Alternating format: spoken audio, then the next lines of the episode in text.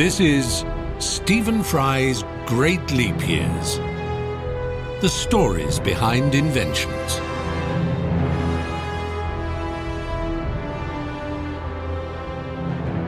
Episode 5 Let's play Monopoly.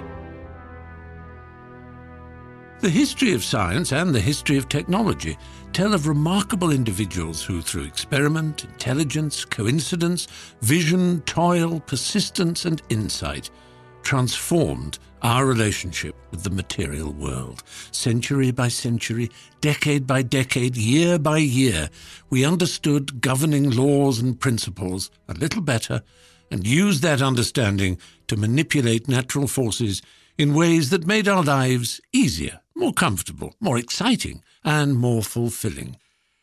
This, at least, is one way of looking at it. Of course, the we encompasses not just people of genius, benevolence, humanitarian impulse, and a mission to improve the world. The we refers to humans, and we are all kinds of everything. Kind, greedy, cruel, capricious, brilliant, mean, greedy, competitive, generous, greedy, ambitious, sympathetic, greedy, greedy, and greedy. I'm including myself in that, of course, and doubtless you'll want to think about including yourself too. We are greedy for food, comfort, respect, admiration, and excitement, and greedy for pounds, dollars, and yens, the tokens that we think will buy us those and more. We are greedy for knowledge, greedy for a better future. We are greedy for good and greedy for ill. That greed is part of the impulse that keeps us reaching out further, usually without much forethought, without much prudence, caution, or inhibition, but nonetheless in some kind of beneficially forwards direction. I've talked over our last four meetings about some remarkable people and their inventions, innovations, and technological leaps forward. I've talked about the investments in infrastructure that allowed the railroad, telegraph, and telephone to crisscross the oceans and continents of the West, for example. This is not a social and political history, and I've not touched on the injustices facing the workers who built and kept these infrastructures going and the corporations they became. I've not touched on women or people of minority and subjugated races and cultures at home and all over the globe. These issues are for another kind of podcast series. I wouldn't want to suggest that I'm unaware of such important elements in the history of our leaps forward.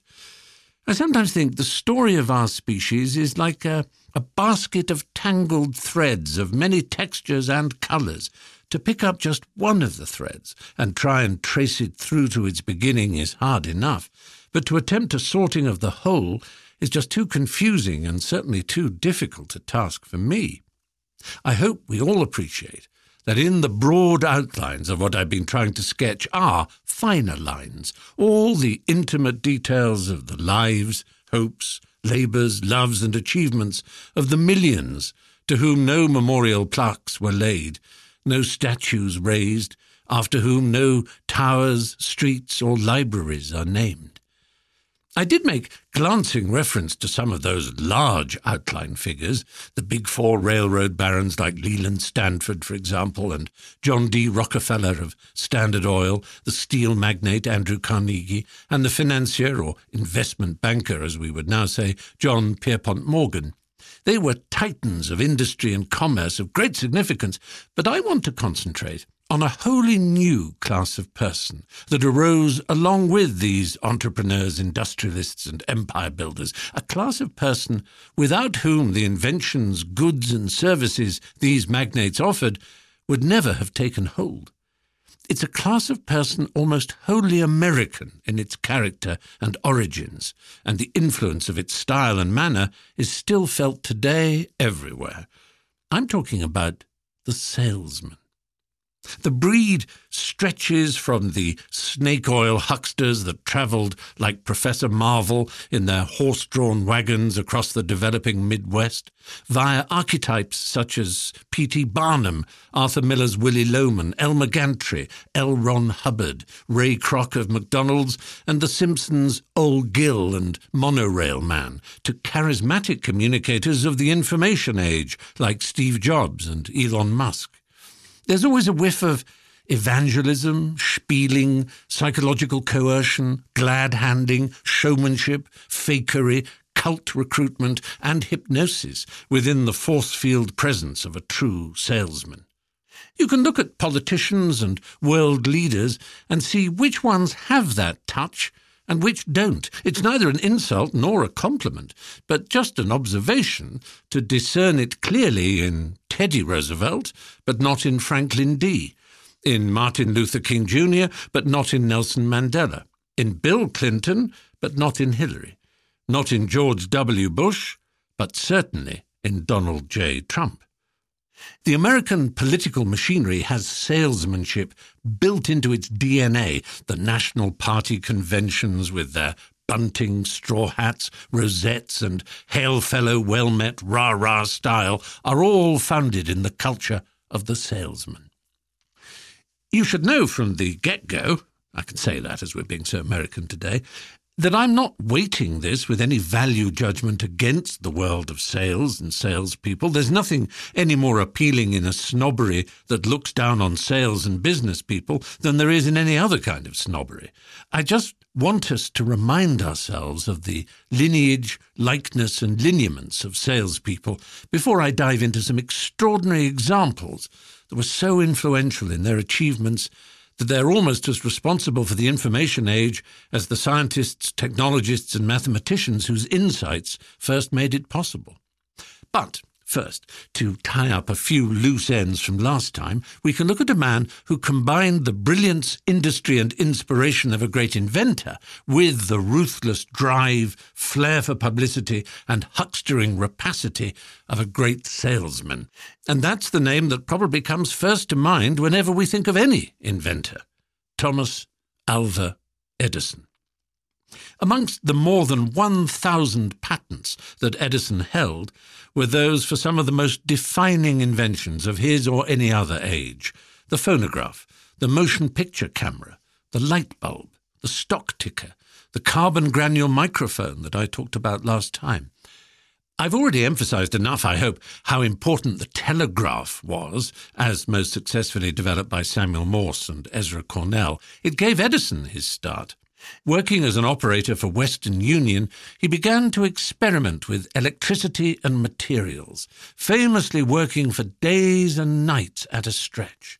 He rarely washed or bathed, fired so deeply as he was by the need, the greed to work and work and come up with new things.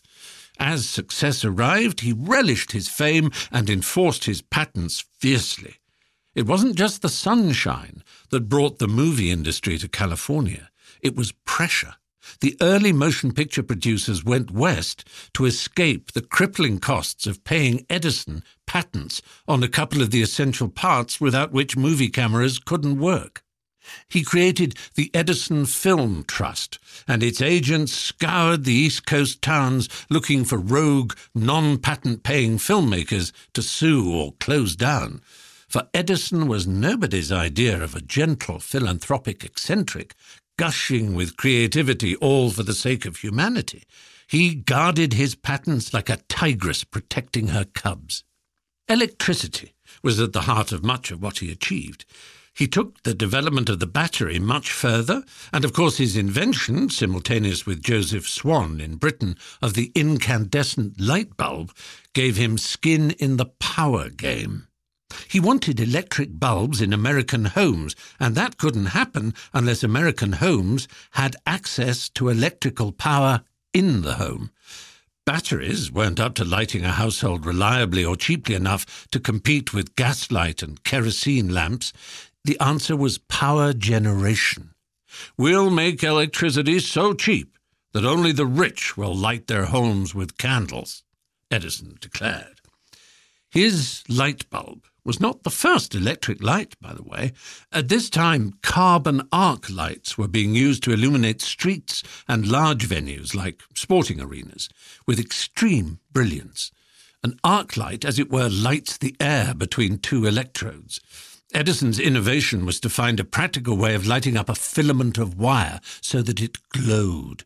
This filament glow, this incandescence, is the reason his bulbs were called incandescent lighting to distinguish them from arc lighting.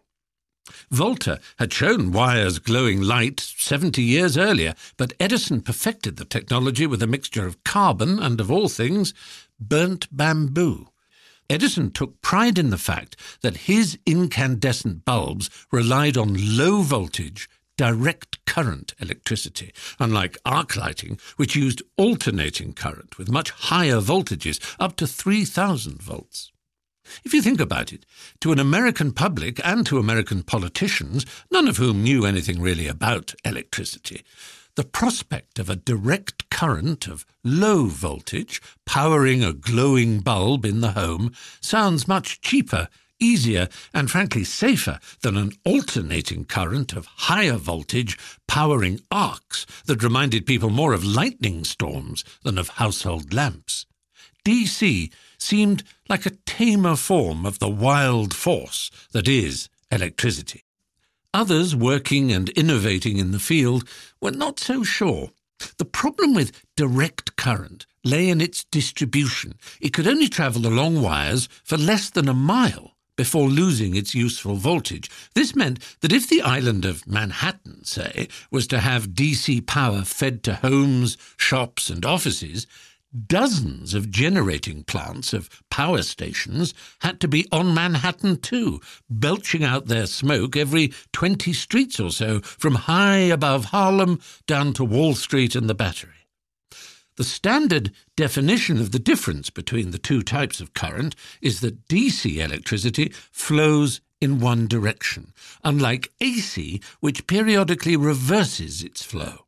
For reasons whose physics is beyond my powers fully to comprehend or explain, alternating current's nature allowed late 19th century technicians in the field to utilize one great trick up its sleeve. With the use of transformers, they could step the voltage up and down, such that they could generate it on Long Island, say, deep in the country, and send it over wires at enormous voltages that were then stepped down to safe domestic levels. The crackling and buzzing noise, together with a fair amount of heat, tells us to this day that overhead lines do lose energy in the transmission. Quite a high percentage is lost, in fact, but so high could the voltage be from source that the process still proves economically viable as a competitor to Edison's DC or Rockefeller's kerosene. An American entrepreneur called George Westinghouse bought a lot of patents for transformers that would allow him to control the generation and distribution of AC power in a way that directly rivaled Edison's DC electric light company.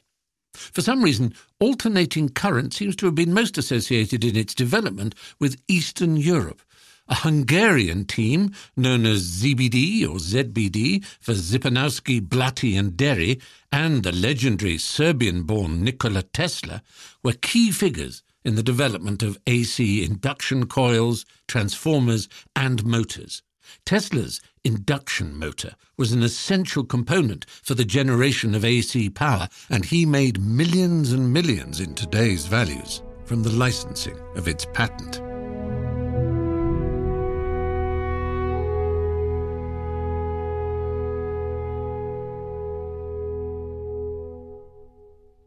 By the 1880s, the battle lines were drawn for what was to become known as the War of the Currents. Westinghouse and a rival AC company called Thomson Houston began providing power to homes up and down Manhattan using cables strung high over the streets. New York, unlike Chicago and other major urban centers, had no regulations against high voltage overhead lines.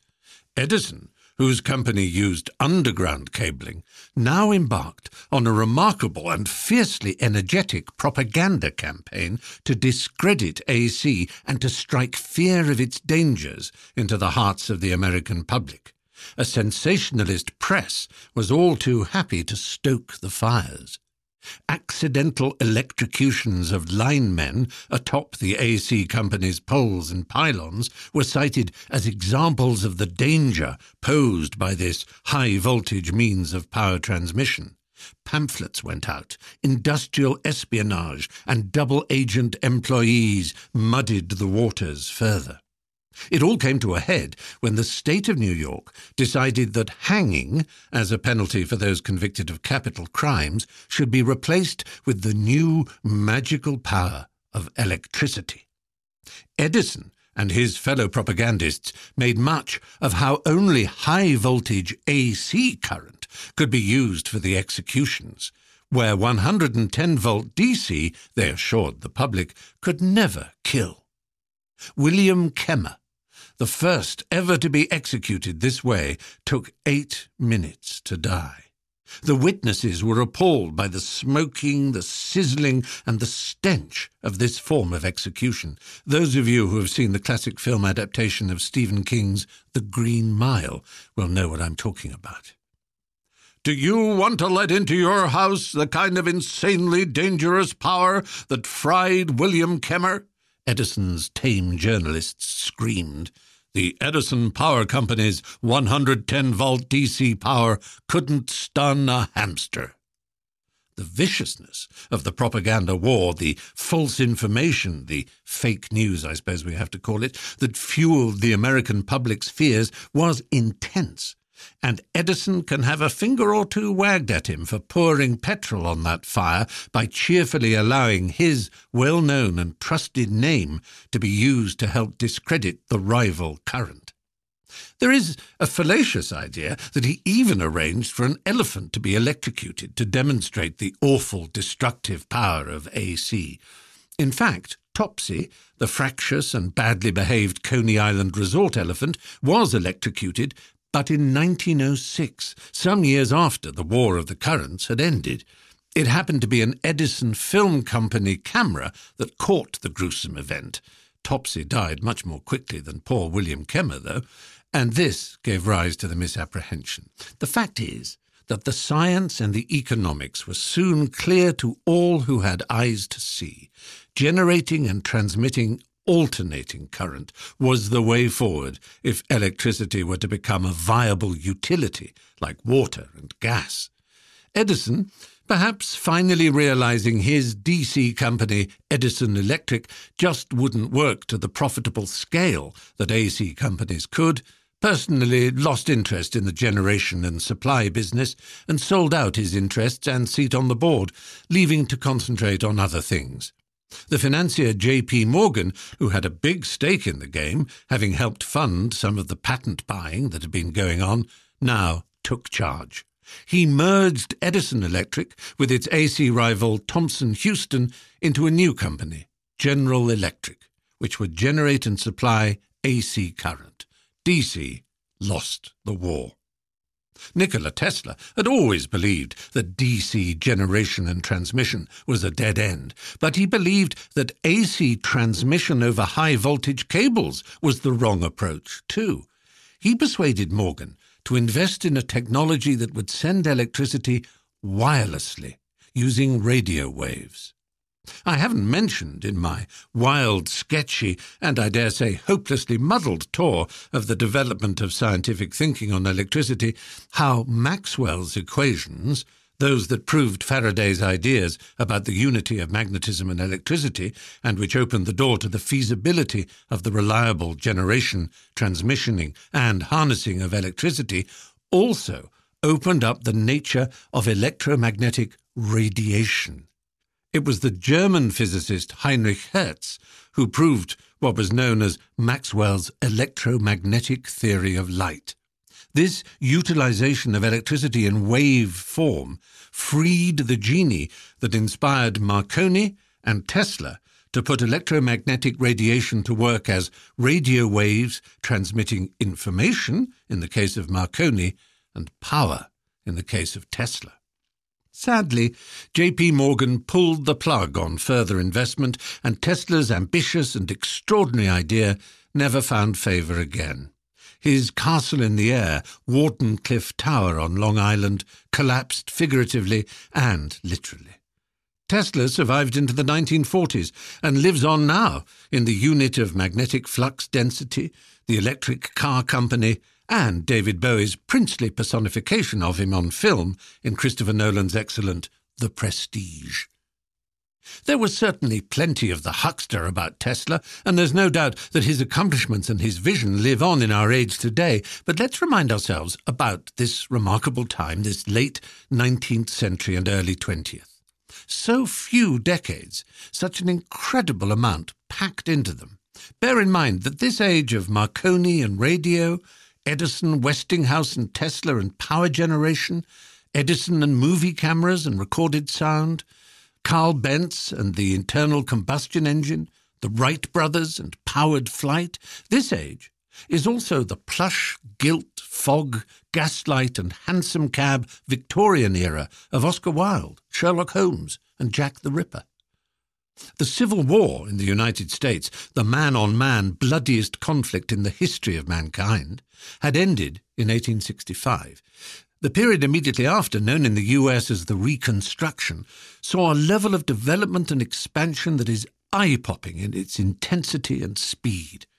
I've mentioned the railroads, Vanderbilt, Carnegie, Rockefeller, and so on, but beneath these titans, as it were, America was prospering with mills, factories, mining, commerce, and productivity of all kinds. The first department stores opened. Leisure exploded too in the form of baseball and burlesque, vaudeville, boxing, and Nickelodeons. There was something new in the world that drove it all, something that was beginning to be called business.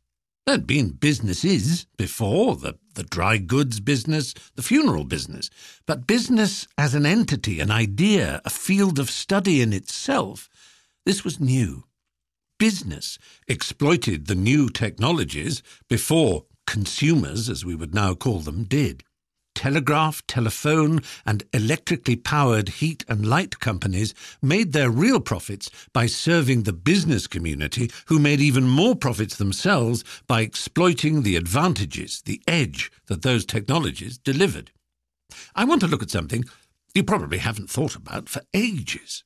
It's a marvellous window into that world, and it serves as a pattern and prototype for so much of what we think of as pertaining exclusively to our wired and wonderful 21st century world. Let's look at the cash register, the till. In shops now, you barely see them. They've metamorphosed so completely into a connected digital device. But think of that mechanism, sometimes exquisitely ornamented in chrome, with its typewriter style keys and the merry ka-ching that has stayed in our language. You press down the keys for each transaction. The drawer in the bottom opens, and money is received and change returned. In the latter half of the 19th century, mechanized cash registers, or tills as they tended to be called in the UK, had become an essential for any decent sized shopkeeper. They were, first and foremost, adding machines, of course, with a highly useful secondary function as a kind of mini safe and anti staff pilfering cash box. The assistant, clerk or clerk input one price, then another, then another, and finally, ka-ching, the total button magically put up the grand total. The first model was invented by a man named Ritty in Dayton, Ohio. He sold out to a man called Eckert, who finally sold the rights to one John Henry Patterson, also of Dayton, Ohio, who named the business the National Cash Register Company, hereinafter NCR. Patterson is not a name with which many are familiar, but I would submit his influence was gigantic. I'd compare him, I think for good reason, with John D. Rockefeller. It's not complimentary to, but boy, is it revealing and fascinating. Rockefeller, also from Ohio, Cleveland this time, not Dayton, founded Standard Oil, S.O. Esso, a company which became so large and dominant that it was the subject of the first antitrust laws.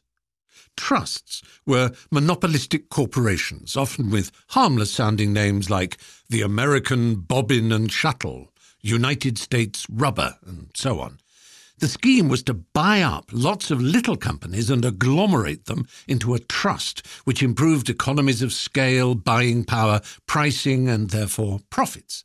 Theodore Roosevelt hated them, and he is most associated with trust busting. But it was the lesser known president, Benjamin Harrison, who pushed through the 1890 Sherman Act, designed to defeat the trust's anti competitive practices. The trust busters saw that companies structured into trusts like Standard Oil, which effectively controlled the market in not just oil and gasoline, but some minerals and even whiskey, could, once they had cornered a market, push up prices as much as they liked. No one was there to undercut them. More than that, once Rockefeller's Esso had a monopoly on filling stations in Texas, say, they used the huge profits from that to subsidize a move into a new region where they could sell gasoline so cheaply that the established local filling stations couldn't compete and would go out of business. Then they could put up their prices, safe in the knowledge that they had no competition. Segmented marketing, they euphemistically called it. Journalist Ida Tarbell dismissed by those she exposed as a muckraker, but actually one of a pioneering generation like Upton Sinclair of serious investigative journalists, spent an enormous amount of time researching Rockefeller's methods and exposed them in the influential 1904 History of the Standard Oil Company, serialized in 19 installments that fascinated, appalled, and awakened the American public to John D.'s nefarious methods. As she put it, he, Rockefeller, applied underselling for destroying his rival markets with the same deliberation and persistency that characterized all his efforts. In the long run, he always won. Suddenly, being a successful tycoon, admirable as that was and fully consonant with the ideals of the American dream, seemed also to work against another part of the American dream, that which allowed the honest small operator to be able to start up their own outfit without being bullied out of business. Fairness. That was it. It just wasn't fair that huge cash reserves from one segment of a market could be used by a big corporation to subsidize another segment of the market and swamp and dominate it at the expense of the little guy. But it wasn't just bullying, mean and unkind. It stifled innovation and diversity. Monoculture in nature, planting only wheat fields or oil palm groves or paddy fields, is not just ugly. It causes species extinction and reduces variety, richness, and biodiversity. The same in the business world. The big trust figures didn't see it like that, of course. They regarded anything that threatened their primacy as akin to nihilism or communism and as satanically un American.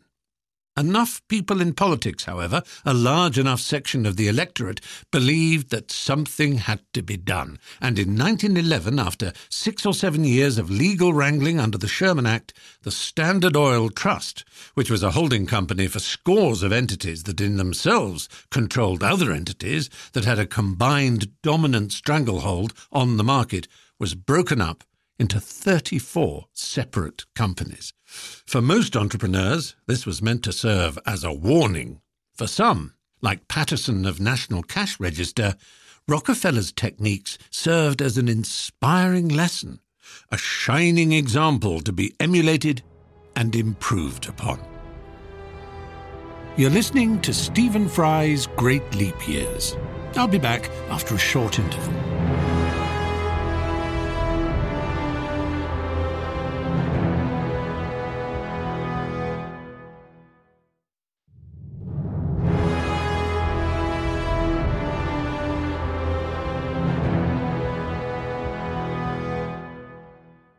Joseph Patterson's ambition and rapacity were boundless. Throughout the last two decades of the 19th century, he employed, under Washington and the national press's radar, identical practices to those used by Rockefeller and other big trust operators. Patterson built up an aggressive, no holds barred sales team with the aim of essentially driving out of business every rival manufacturer and supplier of cash registers in America. His application of the Rockefeller style segmented marketing techniques allowed him to destroy independent second-hand cash register stores ruthlessly by sending in staffers to open up their own second-hand stores and selling machines for virtually nothing, driving the competitors out of business. He put his money where his ambitions were and bankrolled the elimination of the used cash register business in Manhattan, for example, to the tune of a million dollars, enabling him to buy out all competitors. If you've a monopoly in one place, then the cash it generates, plus patience and a brutal ruthlessness that doesn't care about driving others to the wall, will guarantee a monopoly in another place, and so the tumour of your operation will proliferate. Patterson not only crushed the used cash register sector, he also went for competitors manufacturing new machines, many of which were better than NCR's product. After all, so great was NCR's hold on the market that they didn't feel the need to bother to innovate. Competitors did, however, and Patterson soon dealt with them. If a rival firm came up with a cheaper or better machine, he would think nothing of spending vast sums to wipe it off the surface of the earth. One way was to have his machine shops create identical machines to those of his rivals, pirating their badging, insignia, and design exactly, and to sell these knockoff bootleg versions very cheaply, telling his team to pretend to be salesmen for the rival company. Not long after the machines were sold, they would fall to bits, so deliberately badly made were they. Patterson and his people would then take statements from the aggrieved shopkeepers, publish them as pamphlets, and leaflet the world with news of how the rival company made terrible product. It was ferocious, deceitful, and dishonest, and it held back innovation in the sector. He had enough money to sue rivals for patent infringements, even if they were absolutely innocent of any pirating. They would be tied up in court so long, and it would cost them so much, that they also would give up and leave the business. Meanwhile, he had his own engineers and technicians tearing down rival machines and stealing all the technologies they might be packed with. He really was a piece of work.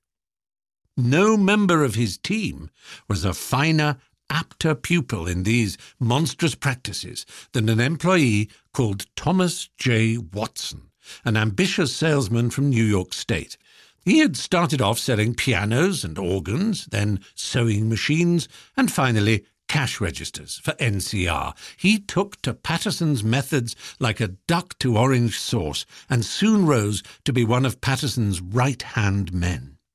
In fact, it was Watson that Patterson sent into New York with a suitcase filled with a million dollars to send all second-hand shops in Manhattan out of business. But Patterson was a mercurial character. For mercurial character, read suspicious, paranoid, and ruthless son of a bitch. And the federal antitrust lawyers had their eye on him. His disloyalty gave them a handful of ex NCR employees to call as witnesses in the antitrust case that the US government now brought against NCR. Patterson and Watson were each found guilty of illegal restrictive practices, fined $5,000, and sentenced to a year in jail. While awaiting this sentence, an increasingly unstable Patterson peremptorily fired Watson, who had expected to inherit the presidency of the company. Instead, he was now out on the street, anxiously awaiting news of his appeal against the fine and prison sentence. The indictment aside, his reputation as a salesman who could develop markets and defeat competitors was such that Watson was invited to be general manager of a company called CTR, the Computing Tabulating Recording Company. It was made up of smaller companies, the Computing Scale of America, that made measuring and slicing devices for butchers, fruiterers, grocers, and so on, International Time Recording, that manufactured factory workers' clock-in timestamp devices and the like, and the Tabulating Machine Company. All three companies operated within CTR, but didn't compete against each other. It was the Tabulating Machine Company that most caught Watson's eye. 1880 had seen the US Census being taken, vast amounts of data collected from a hugely growing population.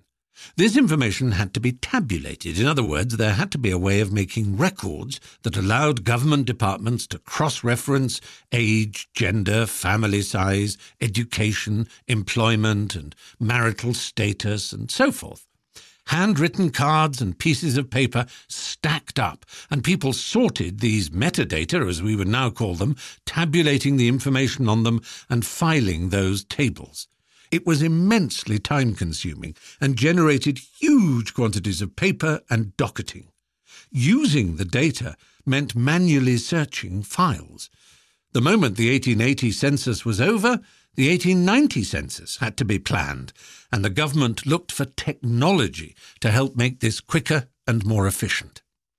Forward Herman Hollerith Educated at the Ivy League Columbia University in New York City and at the Massachusetts Institute of Technology, MIT, which was then less than 20 years old, Hollerith developed the mechanical principles of the Jacquard loom and the piano roll into an idea that harnessed electromagnetism.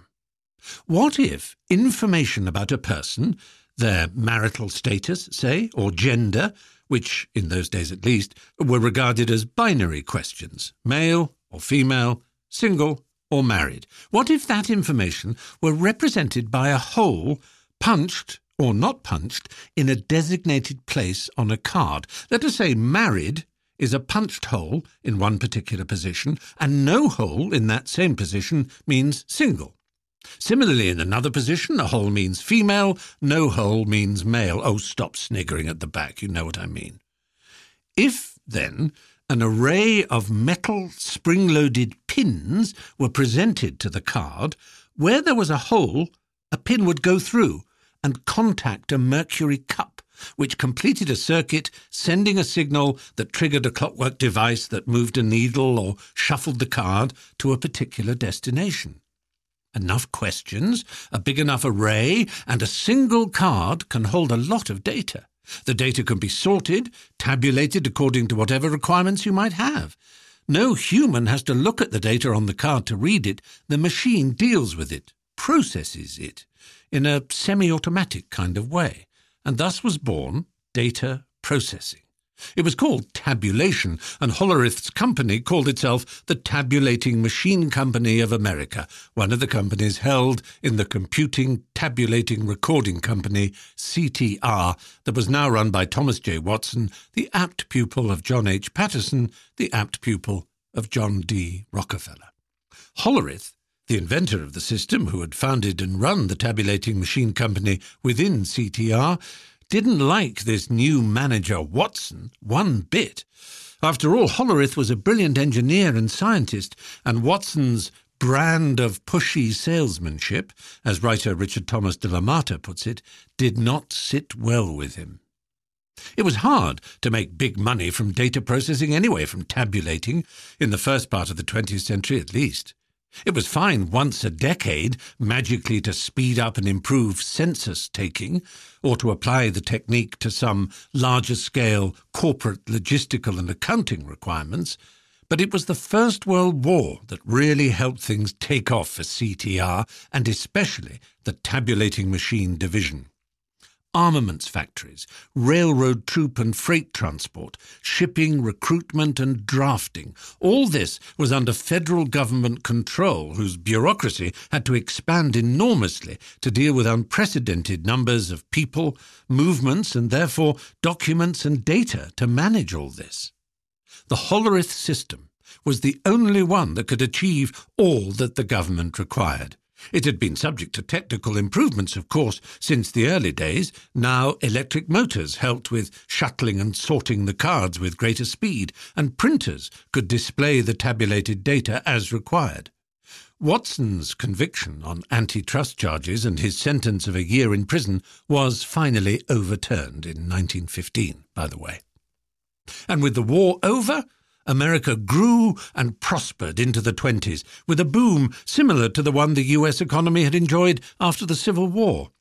Companies that had made armaments and wartime materiel turned to the manufacture of automobiles, tractors, aeroplanes, and other goods for peacetime civilian use, but they remembered how the Hollerith tabulating punch card machines had helped their accounting and filing processes during the war, and they wanted that business edge now in the civilian peacetime world. One thing worth noting is that Watson made sure an important principle was always adhered to. CTR never sold their tabulating equipment. It was always leased. It seemed a great solution for both client and supplier. The offices and factories didn't have to bother with the purchase and the maintenance of the machines. They were owned by CTR, who would install, maintain, and service them, and replace them with newer, whizzier models as required. CTR also sold the cards that were necessary for the system to work. Companies were absolutely not allowed to buy cards from anyone else. They were just cards, admittedly of a fixed size and with fixed numbers of columns, up to 128 by the end, which the sharp among you will recognize as a magic number. If you double from 1, you get quickly to 128, 1, 2, 4, 8, 16, 32, 64, 128. We'll meet that progression soon enough. You can bank on it.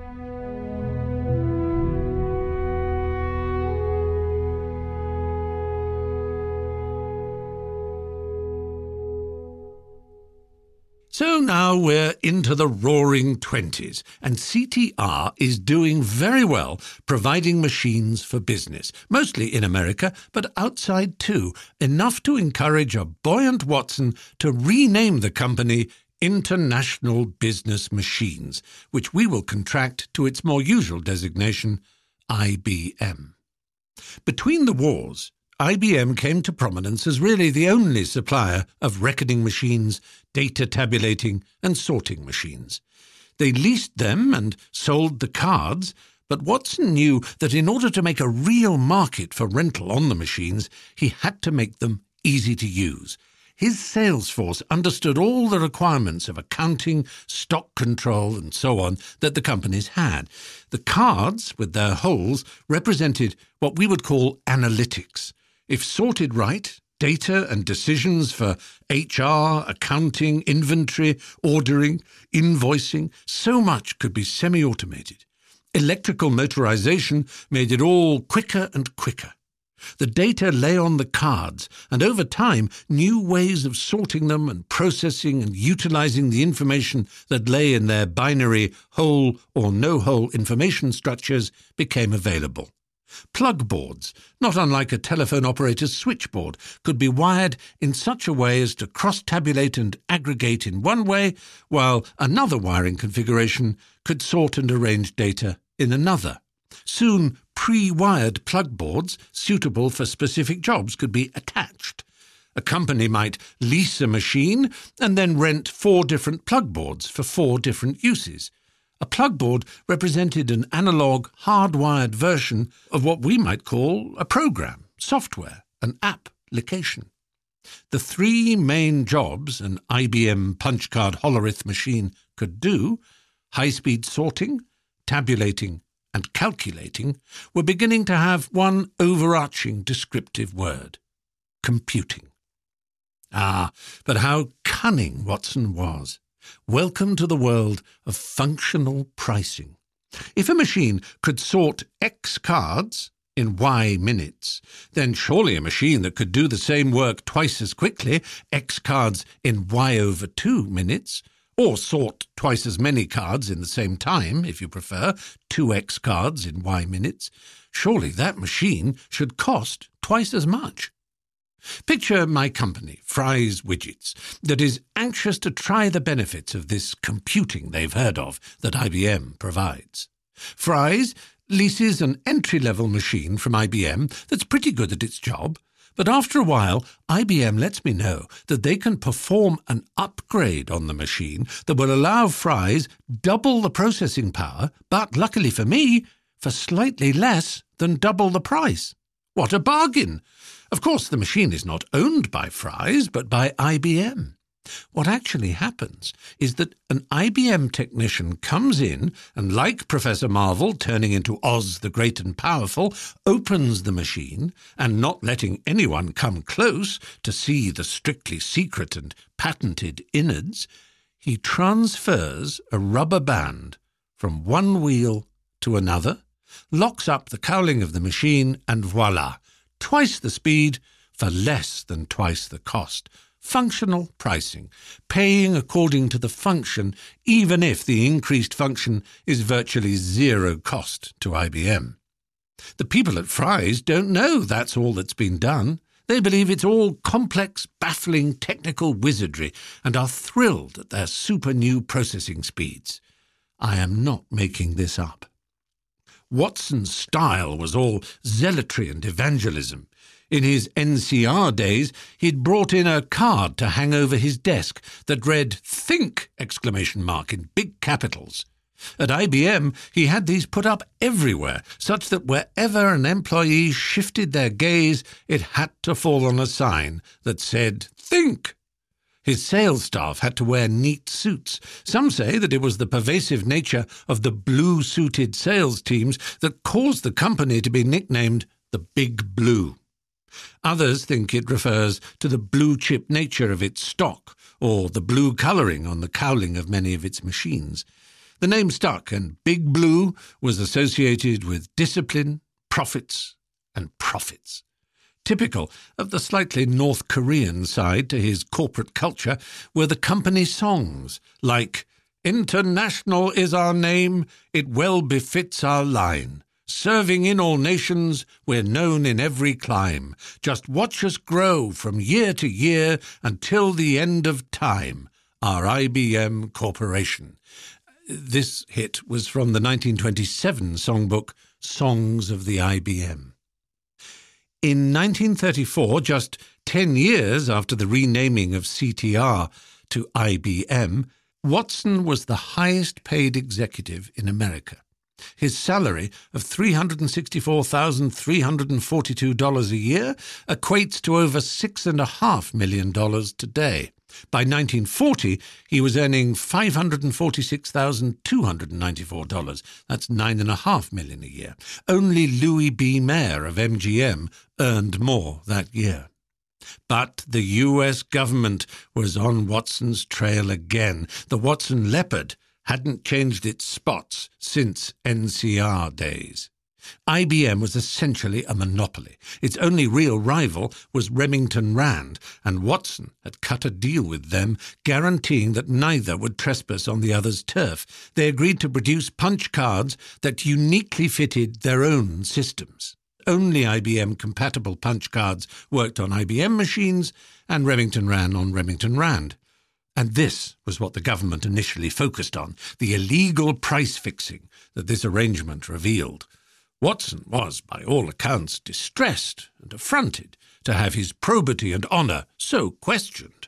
Especially annoying, since it was the FDR administration that he had supported with such enthusiasm and money that brought the charges.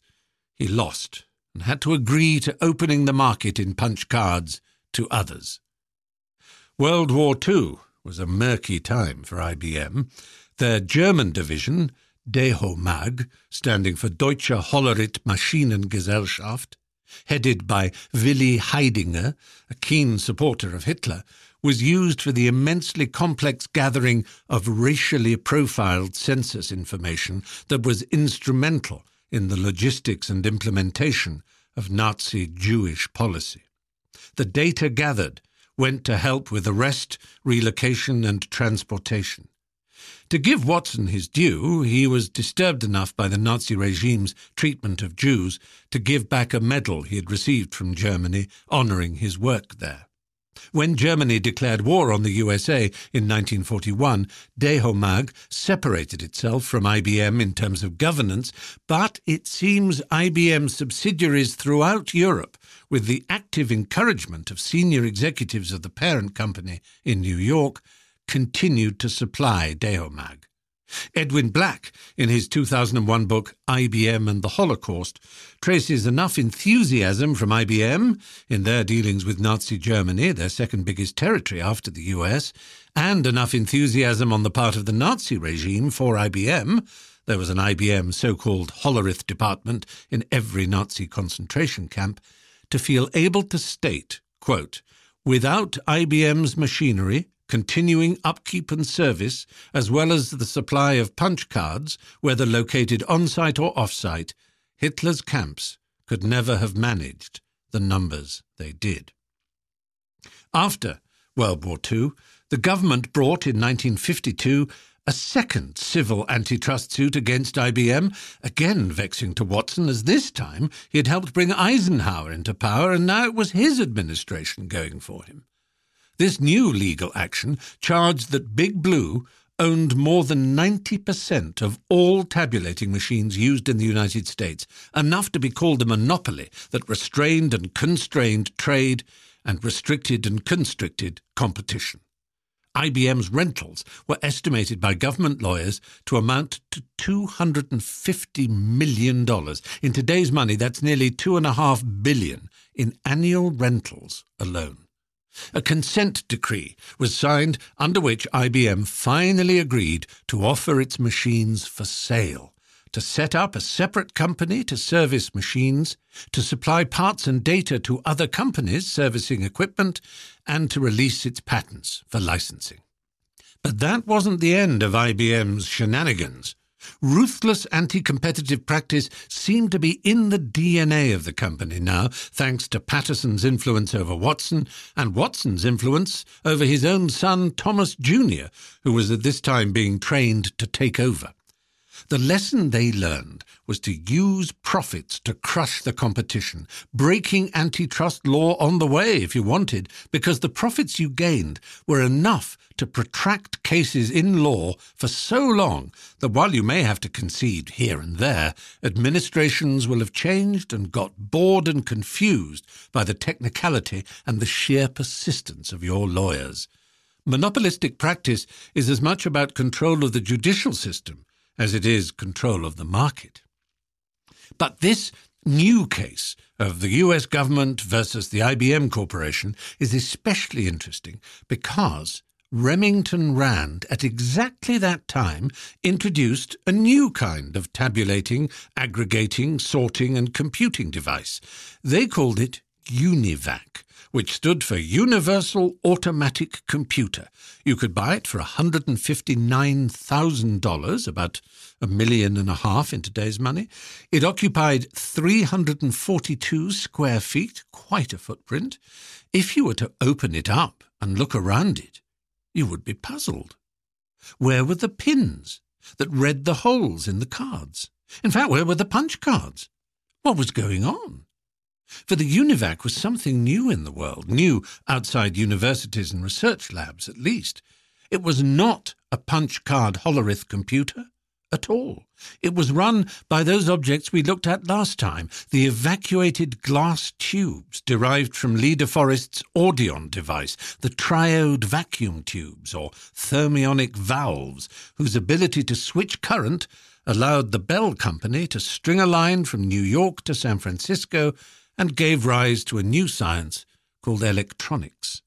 The UNIVAC was the world's first commercially available electronic digital computer. To find out how this came about and where it will lead, we have to wait till next time, when we look at a juggling, chess playing unicyclist called Claude and a stuttering lover of daisies called Alan, who ran long distance to an Olympic standard. What they did blew the mind of the world. Before I go, I will leave you with two stories that demonstrate the, um, shall we say, double sided nature of invention and innovation. Two great chemists had lives that serve as a warning to us all. The first was Fritz Haber, a brilliant German chemist who won the 1918 Nobel Prize for his synthesis of ammonia from nitrogen and hydrogen. This opened the door to creating a whole new generation of fertilizers that is calculated over time to have saved billions from starvation. Before his innovation, known as the Haber Bosch process, farmers had only animal dung, compost, or if they could afford it, guano from South America, the white seabird poo chipped from rocky outcrops in the Humboldt Current off the coast of Peru. Haber's discovery is ranked as one of the great achievements of chemical science. But three years before the prize was given, another of Haber's inventions had shocked the unprepared Allied troops in Flanders. His phosgene, chlorine gas, was ordered to be used under his personal supervision by the German High Command during the Second Battle of Ypres. Haber's wife, Clara, herself a brilliant scientist, the first woman to earn a PhD from the University of Breslau, was so shocked at what her husband had done, she committed suicide. He was busy overseeing a gas attack on the Russian front, and it was their 13 year old son who discovered Clara's body. When the Nazis came to power, this great German patriot, as he believed himself to be, was, as a Jew, denied all academic or research tenure, and he died in unhappy exile in 1934. The greatest blow to his reputation came after his death when the Nazis took a chemical he'd been working on as a pesticide and used it under the name Zyklon B as the lethal gas for the extermination of so many millions of Jews in the Holocaust, including Haber's own extended family. But ironies pile on ironies. Mustard gas was discovered to have a strange effect on white blood cells, such that it became the first of the family of anti cancer chemotherapy drugs, saving many with some forms of leukemia and other white cell cancers. So Haber saved billions with one chemical, caused horrifying death and maiming with another, losing his wife in the process, enabled genocide with yet another, and gave the world a viable treatment for cancer, too. Inventions and scientific developments on their own have no moral valency, no inbuilt propensity to good or harm. How we use them is all. Take the case, finally, of poor Thomas Midgley, Jr. of Columbus, Ohio, another brilliant and gifted chemist. The list of awards and prizes he won for his developments, insights, and discoveries is long indeed, but he is almost entirely remembered today for two astoundingly influential, yet imponderably baleful and disastrous innovations. He solved the automobile industry's problem of engine knocking, or pinking as it's called in Britain, by creating tetraethyl lead as an additive to gasoline. Yes, he is the man who put lead in petrol and thus into the atmosphere. How much terrible, indeed lethal injury to children's developing brains, to the lungs and systems of how many millions of people, animals, and plants this single idea caused, it is almost impossible to calculate. But that is not all Thomas Midgley managed, he also discovered and developed Freon, the trade name for the first of the chlorofluorocarbons that became widely used in air conditioning, fridges, industrial cleaning, and aerosols. This family of chemicals is commonly known as CFCs and was responsible, as we know, for creating and widening the hole in the ozone layer that, before the banning of CFCs, racked up uncountable death and injury from skin cancer and related terrors. Thomas Midgley has been described as having had more impact on the atmosphere than any other single organism in Earth's history. And that impact was all bad. His death was suitably grotesque. Midgley became disabled as a result of an attack of polio that restricted his mobility considerably. Being of an inventive turn of mind, he put together a series of straps and pulleys attached to a harness that allowed him to lift himself in and out of bed unaided. Unfortunately, one day he got twisted and trapped in the workings of his own invention and accidentally strangled himself to death. Next time, we will look at the rise of information theory and the universal machine. We'll look at the discovery of a world changing device that should have been called the Iotatron, and how a valley of apricots and almonds was colonized for other purposes. If you have been, thanks for listening. This has been Stephen Fry's Great Leap Years. Grateful thanks to our composer, Guy Farley. Also thanks to the Audio Network. For further information on the podcast series, visit stephenfry.com forward slash Great Leap Years. Great Leap Years is produced by Andrew Sampson and Norman Goodman. This is a SamFry Limited production.